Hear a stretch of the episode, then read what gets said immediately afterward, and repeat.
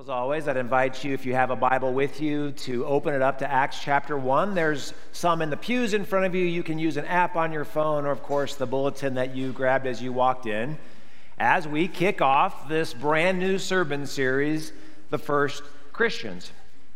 Our goal over the next several weeks together as a family of faith, the body of Christ, those God has called here, 6335 South Holly Street, to re engage in what we believe is a very urgent and a very bold vision to help ordinary people know and share extraordinary life in Christ. It's urgent, it's needed.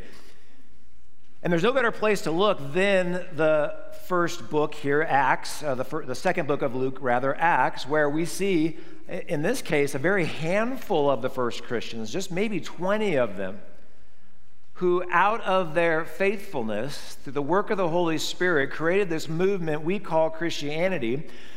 And it's fair to say it is a true statement that our world that we know today, the country in which we live, the Western world, even the, the, the global world, would not be the same if it wasn't for Christianity, for example. You can go back and you can Google this when you get home. The hospital systems that we just go to in and out, the urgent cares, everything that we do to take care of our health in terms of health care, that has a direct root, a direct tie in to the Christian faith. The university system, if you've been to college, if you've been to high school, if you've been to elementary school, schools were founded by Christians especially the university system, Christians who believed that the way to help all humanity flourish was to give them access to education, to help them learn, to help them grow. The 11th century, the first university was founded by Christians. The social programs that we have, especially here in America, the soup kitchens, the homeless shelters, the aid for orphans, orphanages, that was directly a result of men and women who took Jesus at his word that we should care for the poor and the sick and the orphan and the widow. And science, science, our modern science, all the things that you enjoy about your life today, the iPhone maybe that you have, or the car that you drive, science itself. Again, Christians, men like Galileo, Copernicus, Isaac Newton, they were Christians and they got excited about science because they believed that by studying the origins of this world, the way the world works, mathematics, we could actually point to this awesome creator, this magnificent God who designed all these things. The world would not be the same. We would not have the same world without the first Christians.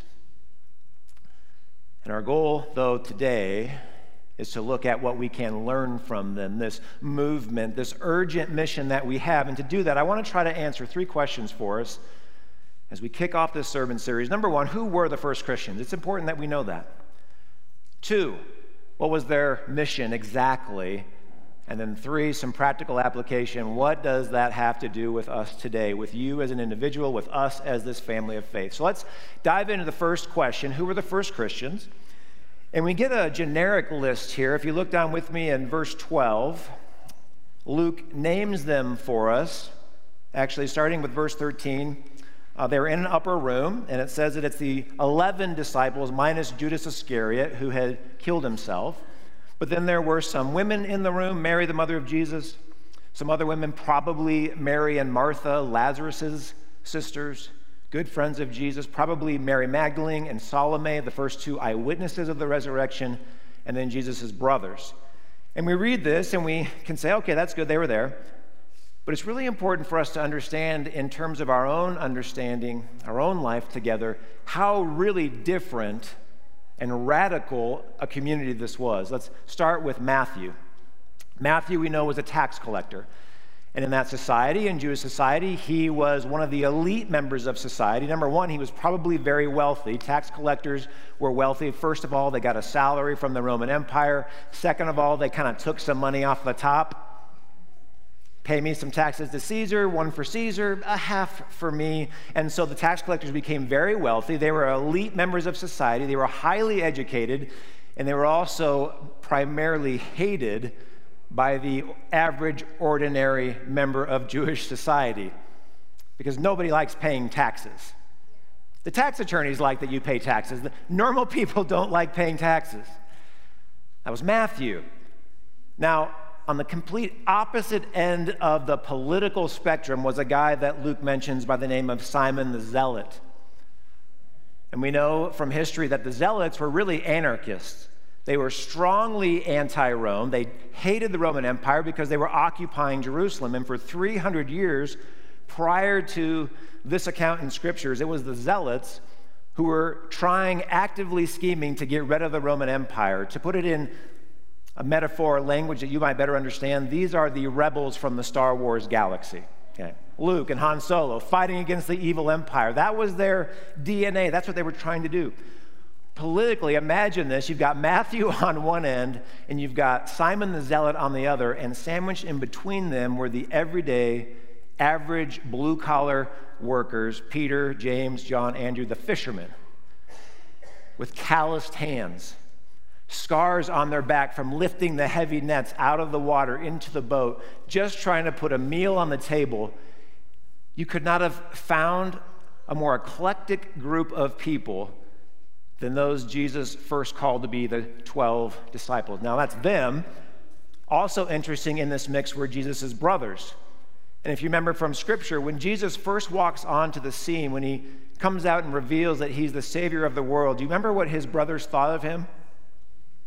Text tells us they thought that he was out of his mind. They thought that Jesus was crazy, insane.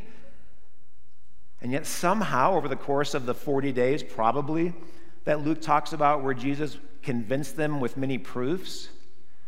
He opened their eyes to the reality of his deity, that he was both man and God. And they become followers of the way of Jesus. But I think most impressive for us today, and we talk about this a lot, this is a very important apologetic for us to know in terms of the reliability of Scripture, the accuracy of the story that we read that's been uh, read to us here today is the fact that there were women also in this group. In Roman society, as well as Jewish society, women were actually seen as second class citizens to men. They were seen on the same level as children. Women could not vote, they could not get educated in this society to be a good woman, to be have your identity fulfilled as a woman, you were supposed to manage your household well. That's what it meant to be a woman in this society. What Jesus did was elevate the role of women, at least in terms of their identity. Paul talks about this in Galatians 3 for there is now no male or female, because you are all one in Jesus Christ. And the role of women was elevated in society. That's why, incredibly, we see not only the 11 disciples and Jesus' brothers, but women, men and women. What does it say in verse 14? In one accord. That means they were unilaterally, universally on the same level. They were one in spirit, they were one in their identity, and they are boldly praying for this kingdom of God to be revealed. That's who the first Christians were ordinary people, and yet very different on the surface. But what was their mission? Now, if I did a show of hands, how many of you have been Christians for longer than a year? Most of you would raise your hands. And if you have been a Christian for a long time, you know the answer to this question. The Great Commission, Matthew 28 Go and make disciples of all nations, baptizing them in the name of the Father, Son, and the Holy Spirit, and teaching them my commands, Jesus says. Luke summarizes it here just go and be my witnesses. But I think that there's something that we miss we sometimes miss the urgency of the mission, and we can't fully understand the mission unless we first understand what's at stake. Let me say that again. We can't fully understand the mission unless we first understand what's at stake. And as we read this account, the disciples did not fully understand the mission at first. Go with me to verse 6.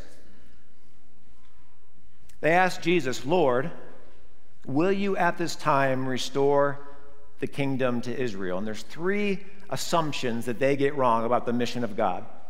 Number one, they're looking for a violent revolution. They want the kingdom of Israel to be restored to the glory days of David and Solomon with great wealth, with great power. That's number one. Number two, they want it now. They're like, Jesus, are you going to do it now? Is, is now the day? And then number three, this is really incredible. They had no idea despite Jesus' teaching for 40 days, they, they had no idea that they were actually part of the mission. You see what they're doing there? Jesus, when are you going to restore? Are you going to do, are you going to do that? It's like they want to sit back and cook some brats and some burgers, maybe crack open some beers. Jesus, we'll just sit back. You take care of this whole kingdom mess. We're good. And Jesus very quickly corrects these wrong assumptions.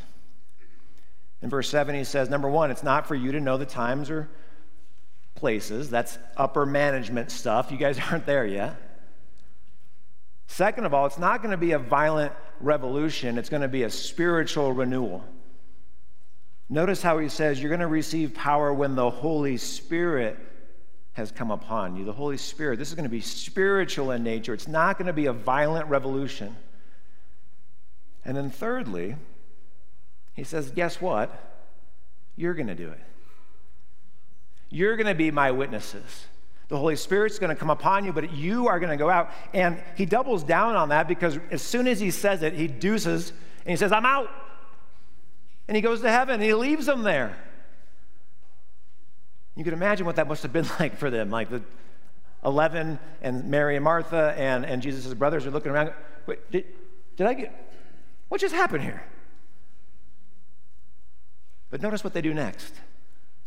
They immediately go down from the mountain, they go to an upper room, and they are boldly praying. Again, more detail that Luke gives us in the gospel, it says that they are continuously worshiping. There is all of a sudden this urgency to the mission of God. They're praying for this spiritual renewal. They're worshiping God, waiting for this spiritual renewal. The urgency has all of a sudden come upon them because they also realized what was at stake. They had fully received and understood the, the gospel of Jesus Christ, that He died for them. And this forgiveness that they experienced, this new purpose in life that they experienced, this overwhelming love that God had showered on them. They looked out at their neighbors, at their children, at their wives, and complete strangers, and they said they don't have this, and they have to have this because our lives are changed. Their lives can be changed. And you see the urgency of the mission suddenly overwhelm their hearts. And in just 30 years, incredibly, these scared group, uh, an excited group of people, had brought the gospel all the way to India and Asia, to Russia, to Turkey, to modern day Germany, to Spain, to Africa, and to the heart of the Roman Empire, to Rome itself. In just 30 years, the gospel spread that rapidly because the urgency of the mission, what was at stake, was impressed upon their heart. Which leads us then to our third point. What does this mission have to do with us? Well, you know, I, I think that sometimes we also misunderstand the mission. And it's really easy for us in our Christian world in which we live today, especially here in America, to, to not have that same sense of urgency. Because we've, after all, most of us in the room here today, most of us watching online have never experienced anything like persecution. We, we've been able to come to this place and worship freely. We've been able to have access to all this content, you know, the videos online and the devotions. And, you know, there's more Bibles printed in our uh, society than has ever been printed in before. We've got so much access, and sometimes I think because we've had it so easy, our sense of urgency kind of gets diminished. We don't, we don't share that. And yet, I'm also sensing that very, very quickly, very, very rapidly, that is changing for us in America. Let me show you what I mean. Some statistics that I found this week. In 1957, sociologists uh, say this is like the glory days of the Christian church in America, where 80% of people surveyed believed that Christianity could answer the world's problems. It was a shared and common worldview that all Americans seemed to have at those days. Over half the population attended church weekly. Let me just say that again weekly. We're so desperate uh, that we say that average church attendance if, or a regular worship attender is like once a month. We're like, well, they came once a month. We'll take them. We're doing great. Weekly. largest percent of church building growth in history, not just churches, but orphanages, Lutheran schools, Christian uh, hospitals. The 50s was the glory day, the heyday of the Christian church in America. But now we jump 60 years into the future where these statistics came from, 2020, and something radically different has changed. The Episcopal Church, mainline denomination, Episcopal Church, has lost over 70% of its members. Presbyterian Church USA has shrunk from 4.5 million to 1.5. The ELCA, another Lutheran church body in America, has gone from 9 million to 3.14 million, and their own denomination believes that by 2050, that church body will be nearly extinct. And our denomination, the Lutheran Church Missouri Synod, we've lost nearly half of our membership, and scary to me is that the majority of our members now in the LCMS are over the age of 55. Now, that's bad news. We see the decline on this axis of the church. It's going down. At the same time, as I look out into society, and this is why I think that there's a shift happening, that something, you can see it, you can, you can almost taste it. On the other side of the axis, we see the breakdown of our society beginning to take place in front of our eyes. For example, this year alone, the murder rate is the highest it's been in 30 years. The suicide rate is near all time highs.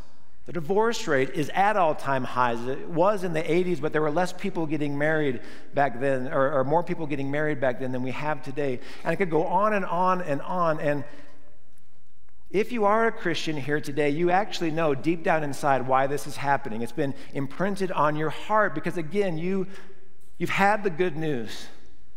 You've experienced the joy of knowing Jesus loves you despite your sin, that he came for you. you. have read about this in Scripture. This is how the Apostle Paul describes what is happening when people fall away from a knowledge of a God who loves them unconditionally. Romans chapter 1, he writes this Furthermore, just as they did not think it worthwhile to retain the knowledge of God, so God gave them over to a depraved mind, so that they do what ought not to be done. They have become filled with every kind of wickedness, evil, greed, and depravity. They are full of envy, murder, strife, deceit, and malice. They are gossips, slanderers, God haters, insolent, arrogant, boastful. They invent ways of doing evil. They disobey their parents. They have no understanding, no fidelity, no love, no mercy. Do you understand why Paul was kicked out of so many places? This is not good news. And I understand this is a, a heavy handed scripture, but Paul is pointing us to a deeper reality that we need to think about today. And, and key verse here, 32, he concludes although they know God's righteous decree, that those who do such things deserve death, they not only continue to do these very things, but they approve of those who practice them. And if this does seem a little heavy handed to you this morning, if you're finding yourself uncomfortably listening to this, I, I, just want to invite you to do something with me. Take this text, take, Roman, take Romans 1, put it down beside you as you open up an app on your phone and read the news. As you watch the evening news, we will see this unfolding before our very eyes. But don't lose this point. If I've lost you up to this point, come on back to me because you need to hear the gospel.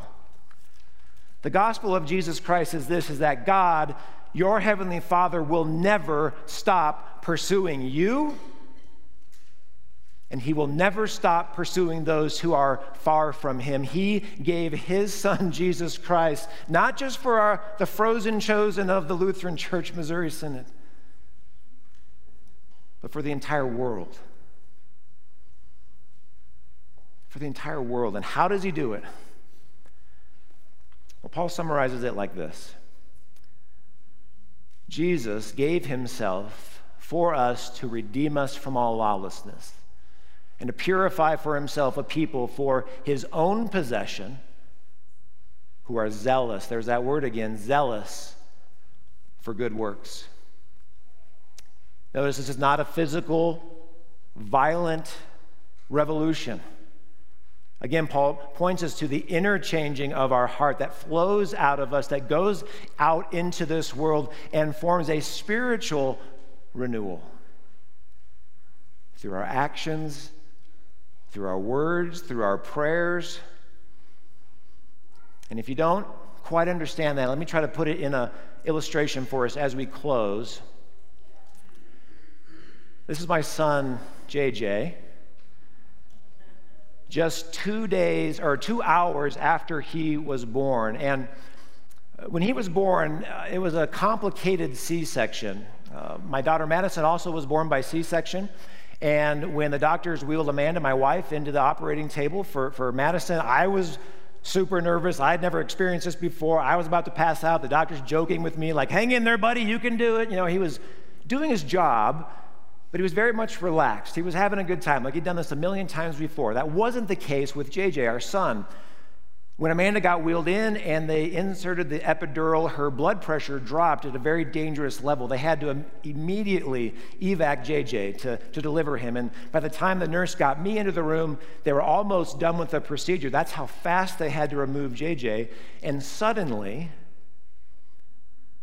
suddenly the urgency of the mission became very clear to not only the doctor, but to me as a dad. And my prayers were urgent. Oh, Lord, would you please protect my wife? Oh, Lord, would you please protect my son? See, the urgency was there because I knew what was at stake. The doctor knew what was at stake the health of both son and mom. And two hours later, we get to hold our son the surgeon comes in and tells us, you know, that actually is pretty common. There's nothing for you to worry about. It does happen. And the vital signs on JJ are great. Vital signs on mom are great. And what do we do? We breathe a deep sigh of relief. Whew. And we say, thank you, God, for, for watching over Amanda and JJ. And as is the case, oftentimes in these experiences, the further you remove yourself from the urgency of the situation, you just kind of forget and it goes in the background of your mind. And so here we were three months later, JJ's first Good Friday service. And as the pastor was talking about the brutal suffering and death of God's own son, Jesus Christ on the cross, I'm holding my son, and tears are welling up in my eyes. And all of a sudden, I realized the length that God went to to save not only my life from eternal death and, and sin, but the entire world's, scripture says. God so loved the world. And so if you're worried about somebody in your life, a son, a daughter, a parent, a family member, a coworker, even strangers out in the world, this should take a little bit of the pressure off of us. Because God loves them even more than you do. And your Heavenly Father will never stop pursuing them. We need to have the urgency. Yes, things are changing, absolutely. But God has also given us this amazing being called the Holy Spirit. He's given us this amazing community. Our Father Lutheran Church, whether you're a member here or you've been worshiping with us, we are in this together and we are not alone. For we have one who will stop at nothing and will equip us, ordinary people to know and share extraordinary life in Christ. Amen.